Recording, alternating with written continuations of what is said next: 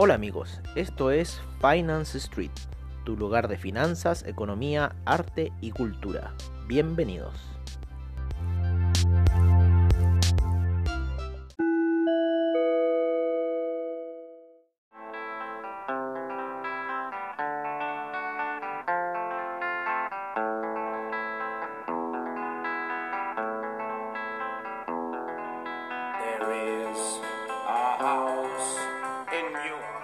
Amigos de Finance Street y bienvenidos a lo que es eh, la sesión nocturna. Como siempre, al estilo de Finance Street, les damos la bienvenida con esta canción de Rising Sun de The Animals. Qué canción para empezar eh, una mañana, perdón, una noche, una noche en donde estamos viendo los mercados, en donde decimos desde ya que mañana nuestra sesión matutina va a ser casi sesión matutina europea, nos vamos a levantar súper temprano porque tenemos que ir al centro de esquí. Entonces vamos a hacer una sesión matutina así como a las 5 de la mañana, de hora de Nueva York, hora de Chile. Así que ustedes la pueden escuchar ya cuando se levanten, un poco lo que ha pasado en el mercado a esa hora. ¿no? Es nuestro compromiso con ustedes de siempre transmitirles lo que son las noticias del mercado, algo que nos entretiene a nosotros y que nos da gusto poder informarles a ustedes. Eh, ¿Qué estamos viendo en este minuto? Nos estamos riendo en cierta forma. ¿Y de qué nos reímos? Yo le voy a decir de qué nos reímos. Nos reímos de lo que siempre le hemos comentado. De aquellas personas cerradas de mente. ¿No? Aquellas personas de que no eh, creen saber en cierta forma toda la verdad. ¿No? Que no dejan en cierta forma expresar información, que coartan información eh, a ustedes, ¿no? Principalmente. Y finalmente esa información que terminan coartando para ustedes, se la coartan para ellos y terminan haciendo un mal trade. Entonces, ¿qué pasa? Que me, río de esos traders porque empiezan a meter operaciones sell. No calculan bien eh, lo que está pasando o utilizan alguna media móvil se, exponen demasiado, no ponen stop loss y se dejan ir y se les quedan abiertas ciertas operaciones sell. Bueno, yo también me confieso que he dejado operaciones sell, pero ya en ese minuto no entendíamos bien un poco el juego de las velas de colores de Oliver Vélez. Hoy día debo admitir que la entendemos mucho mejor y nuestra estrategia ha mejorado mucho más en lo que es el juego Vela de Colores. Nosotros estamos ya aceptando las pérdidas, ¿no? Como dice Oliver Vélez, uno tiene que saber en cierta forma reducir sus pérdidas. Y eso es lo que hemos estado haciendo cada día eh, que metemos una operación que nos va mal. Tratamos de, tomar la ganadora y cuando vemos que las velas están haciendo eh, una jugada eh, contraria o dispuestas como ya a, a ceder terreno como está ocurriendo en este minuto, eliminamos la orden. Teníamos una orden de una compra a los 11.734, está retrocediendo, vemos, estamos viendo que va a caer en las velas de 15 minutos, así que estamos ahí eh, viendo esta situación. Entonces, en cierta forma, nos reímos un poco de estos traders que son eh, cerrados de mente, ¿no? que no, no, no quieren ver eh, más allá. ¿no? Y ¿Y qué pasa? En cierta forma terminan ellos también perdiendo. Terminan ellos no solo haciéndolos perder eh, a, a, ellos mismos, sino que también a la gente que los está siguiendo. ¿No? Eso es lo más terrible. Así que, bueno, en cierta forma nos reímos de eso en este minuto. Estamos disfrutando un poco esa situación. Porque se les ha escapado el Nasdaq desde los niveles que llegó en la mañana desde la apertura que tuvo el Nasdaq en la mañana que llegó a, a niveles de 11.578 y en esos niveles empezaron a meter venta y después se la retrocedió y se escapó.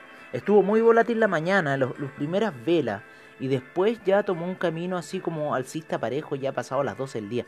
Pero en lo que fue en la mañana estuvo muy loco el Nasdaq. Uno no sabía hacia dónde apuntarle, así que en cierta forma, bueno, a esos traders se les escapó ya y bueno, vamos a ver qué situación van a hacer. están con operaciones fuertes, 0.2 del Nasdaq. 0.2 del Nasdaq es muy violento. Ya el 0.1 del Nasdaq es violento, el 0.2 del Nasdaq es peor. El 0.5 del Nasdaq es una cosa terrible. Y, y para qué hablar del lote del Nasdaq, eso ya es, violencia pura. Así que bueno, Estamos viendo un poco cómo están los mercados a esta hora. En cierta forma, el Nasdaq está empezando a retroceder muy ligeramente. Sigue buscando los máximos históricos. Sigue disparado. Eh, hoy día Apple estaba haciendo caer eh, la mayoría de los índices. Estaba cayendo mucho Apple durante las primeras operaciones. Sin embargo, terminó cerrando eh, con un menos 0,90% avance. Cerró a niveles de 4,99 Apple hoy día. Eh, Facebook fue una de las grandes eh, impulsadoras de eh, lo que fue el, el índice Nasdaq, ¿no? Apple hoy día subió, perdón, Facebook hoy día subió un 3.98%. Eh, Adobe, Adobe hoy día un 3.86%. Eh, AMG, ¿cuál será esa? Estoy presión, Amgen. Amgen, Amgen subió, Amgen Inc. subió hoy día eh, bastante, casi un 6%. Así que hoy día estuvo bastante movido el, el Nasdaq en su subida. Eh, bueno, hoy día también estuvo movido el Dow Jones. El Dow Jones estuvo movido debido a que ExxonMobil, Pfizer y la otra se estaban retirando. Entonces mucha gente empieza a, deshacerse de la acción de ExxonMobil porque se vuelve menos líquida. Al no estar en el índice se vuelve menos líquida. Entonces ya eh, se quieren deshacer de esa acción porque en realidad no, les, no, no va a rentar a como esté en el índice. ¿no? Así que bueno, eso estaba pasando un poco en el mercado. El S&P hoy día, vamos a ver, el S&P también hoy día estuvo disparadísimo cayó, ¿no es cierto?, en un principio, pero sin embargo se sostuvo. Estuvo haciendo una vela de cuatro horas bastante poderosa hacia abajo. Sin embargo, revirtió toda esa tendencia y en este minuto eh, está eh, por sus máximos eh, lo que es el SIP. Eh, lo que es el Dow Jones, el Dow Jones tuvo una caída fuerte y estuvo tratando de recuperar un poco algo de esa caída nosotros empezamos a ver esa caída. De hecho, habíamos puesto una buena venta, pero es que estábamos recién probando el Dow Jones, ¿no? Estábamos probando a ver cómo nos respondía con un lote y no quisimos confiar en nuestra intuición y cerramos la operación y, y bueno, después mitemos entre operaciones mal, la cerramos mal. Eh, y ahora está ligeramente ahí eh, tratando de eh, repuntar el Dow Jones luego de la caída hoy día debido a lo que les comentábamos de ExxonMobil y la salida de Pfizer en lo que es ese índice.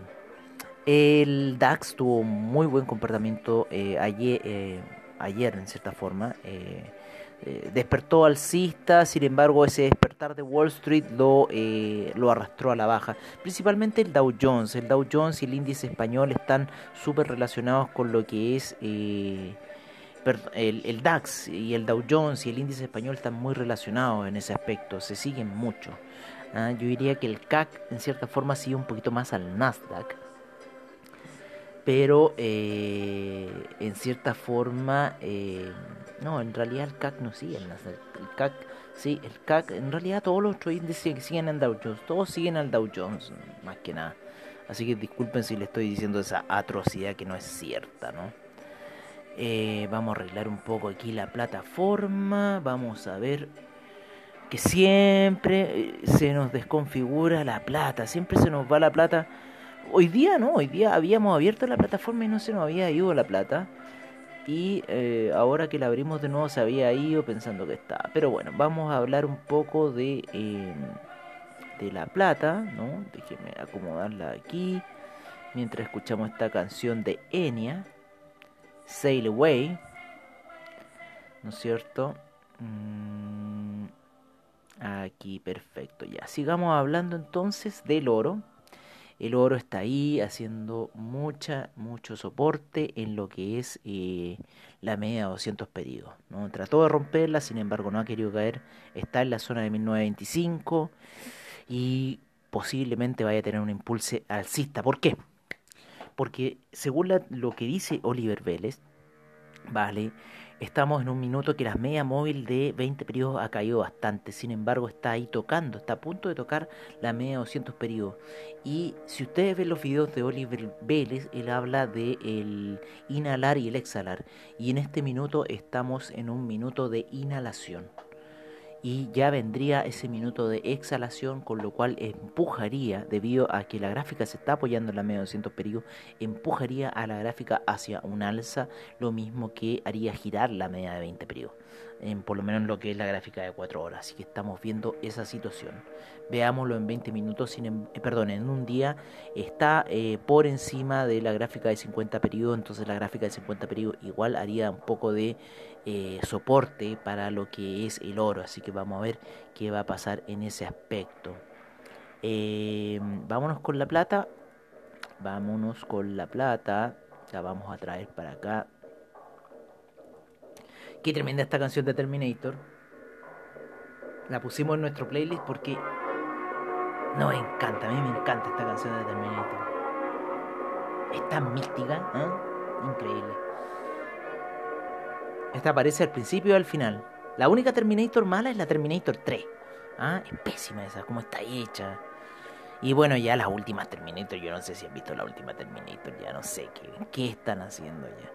Hoy día eh, La Plata estuvo con una oscilación, eh, entró un poco a la zona de 25, pero no tanto, se mantuvo ahí por sobre los 26, no, se mantuvo en un mínimo, sí, no alcanzó a llegar a los 25, estuvo a punto de entrar a la zona 25, sin embargo eh, rebotó y se encuentra por debajo de las medias móviles aún. Vamos a ver qué va a pasar con el destino de la plata. Dentro un poco más. El platino se encuentra por arriba de las medias móviles. Sigue un camino ligeramente alcista. De forma muy lenta.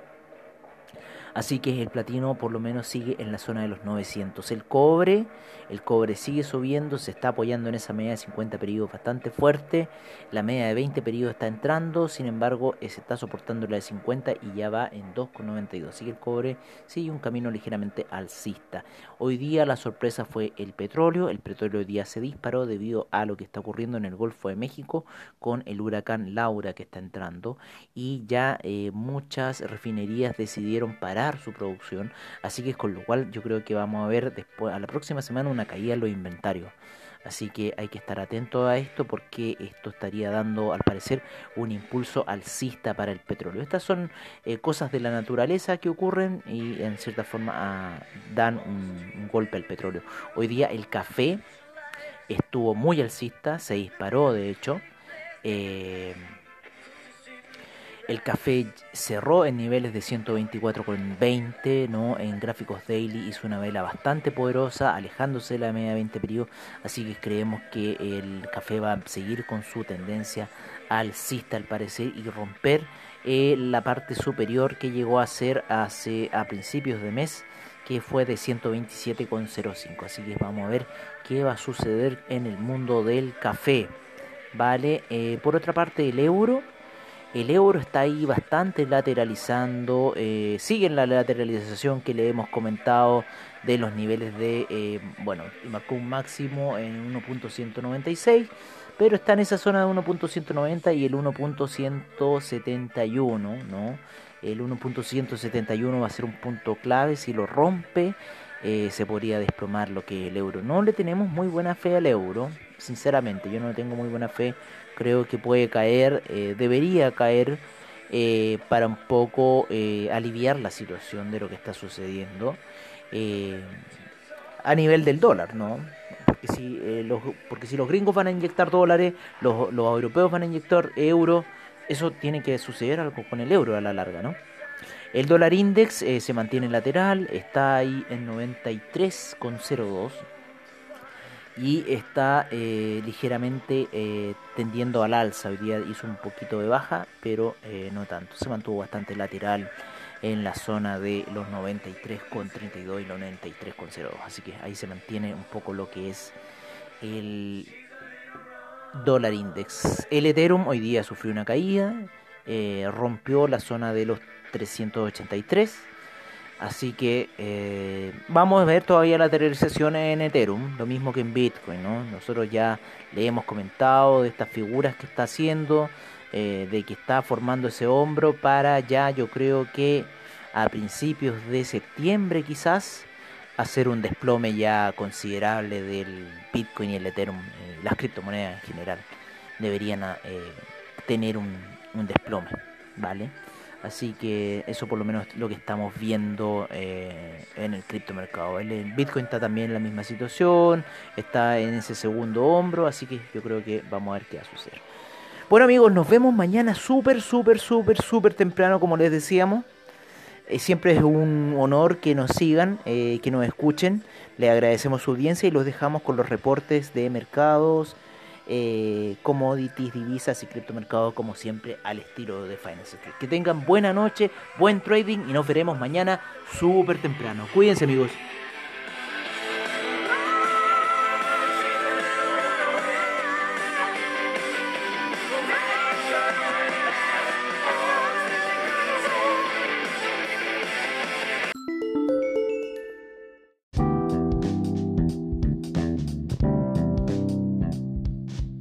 Este es nuestro reporte de mercados en Finance Street.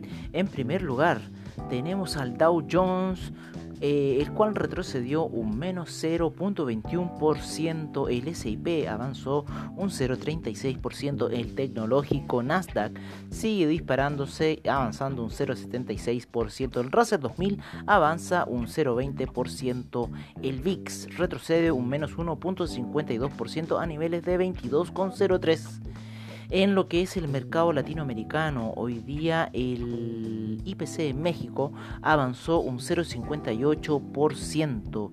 La bolsa colombiana avanzó un 2.08%. Bajamos más en Sudamérica, en donde la bolsa limeña retrocedió un menos 0,23%. El Bovespa un menos 0,18%. El Merval un menos 0,34%. El IPSA en Chile retrocede un menos 1.63%. Eh, nos vamos al viejo continente en donde el DAX retrocedió un menos 0.04%, el FTSE inglés un menos 1.11%, el CAC un 0.01% de avance, el Eurostock 50 un menos 0.06%, luego haber tenido una jornada bastante positiva en los mercados europeos al principio. El IBEX retrocedió, cierra la sesión en un menos 0.01%, la bolsa italiana un menos 0.41%.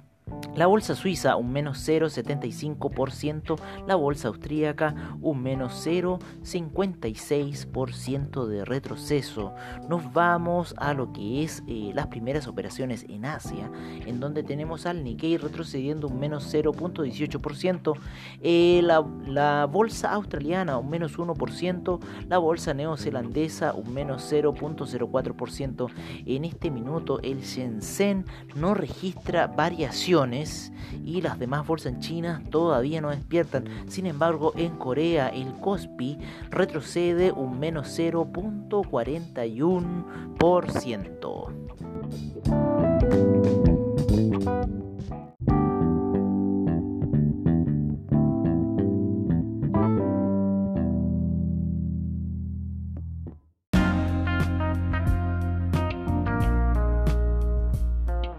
Este es reporte de commodities en Finance Street. En primer lugar tenemos al BTI que retrocede un menos 0.05 eh, por ciento a niveles de 43,32 el Brent en 45,95 con un 0,20% de avance. El gas natural retrocede un menos 0,08% la gasolina retrocede un menos 1,28% el petróleo para calefacción retrocede un menos 0,15% el etanol sin variaciones la nafta un 0,27% de avance.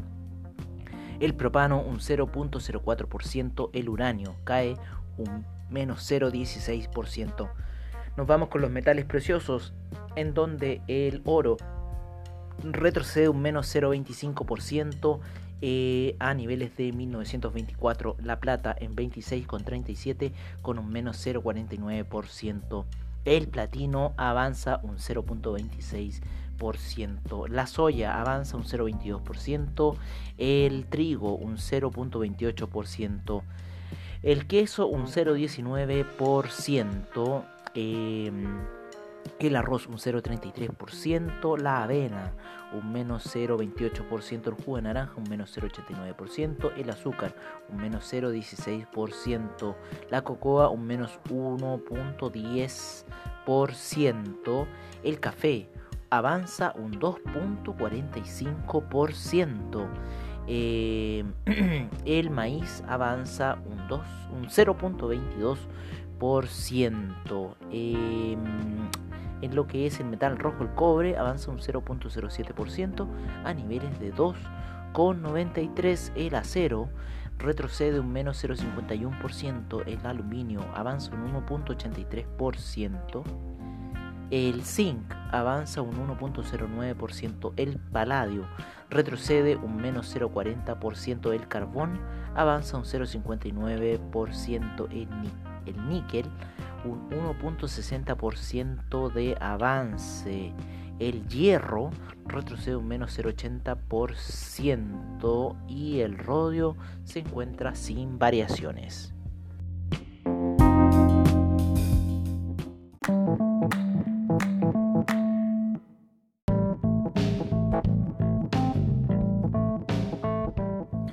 Este es nuestro reporte de divisas en Finance Street. En primer lugar tenemos al euro en 1.182, a la libra en 1.314, el dólar australiano en 0.719, el neozelandés en 0.655, el yen sigue apreciándose y se encuentra en 106.47, el yuan se mantiene estable en 6.90, el franco suizo se deprecia a niveles de 0.908.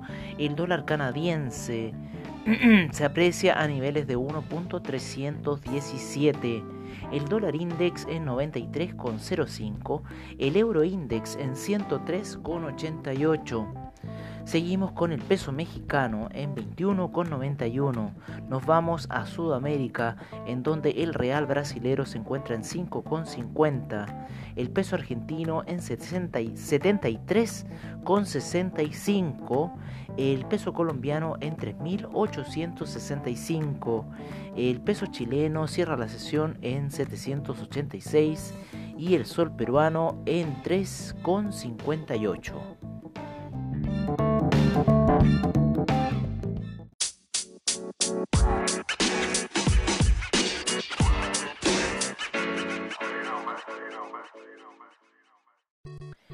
Este es nuestro reporte de criptomercado por parte de CoinGecko. En primer lugar, tenemos al Bitcoin en 11.319, el Ethereum en 381,80, el Tether en 1 dólar, el Ripple en 0.276, Chainlink en 14,51, el Bitcoin Cash en 275,35, el Litecoin en 58,05, el Bitcoin SB en 191,03, el Cardano en 0.111, el Binance Coin en 21,59, el EOS en 3,12, el Tesos en 3,39, Stellar en 0.097, el Tron en 0.0230, el Monero en 88,44, el Neo en 17,06, IOTA en 0.359, el Dash en 84,50, el Ethereum Classic en 6,47, el Bitcoin Gold en 9,72, el Bitcoin Diamond en 0.804 y el Bitcoin Vault en 247,58.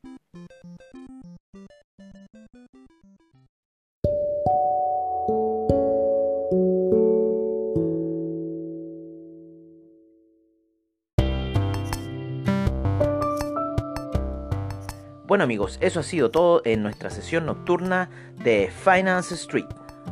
Agradecemos desde ya a investing.com, Trading Economics, Forex Factory, CryptoWatch y CoinGecko por la información que nos brindan a diario. Recordándoles que AvaTrade tiene sus seminarios online, bajos spread, seguridad y confianza para tu trading online. Muchas gracias por su sintonía y nos veremos en una siguiente edición de Finance Street. Hasta pronto amigos.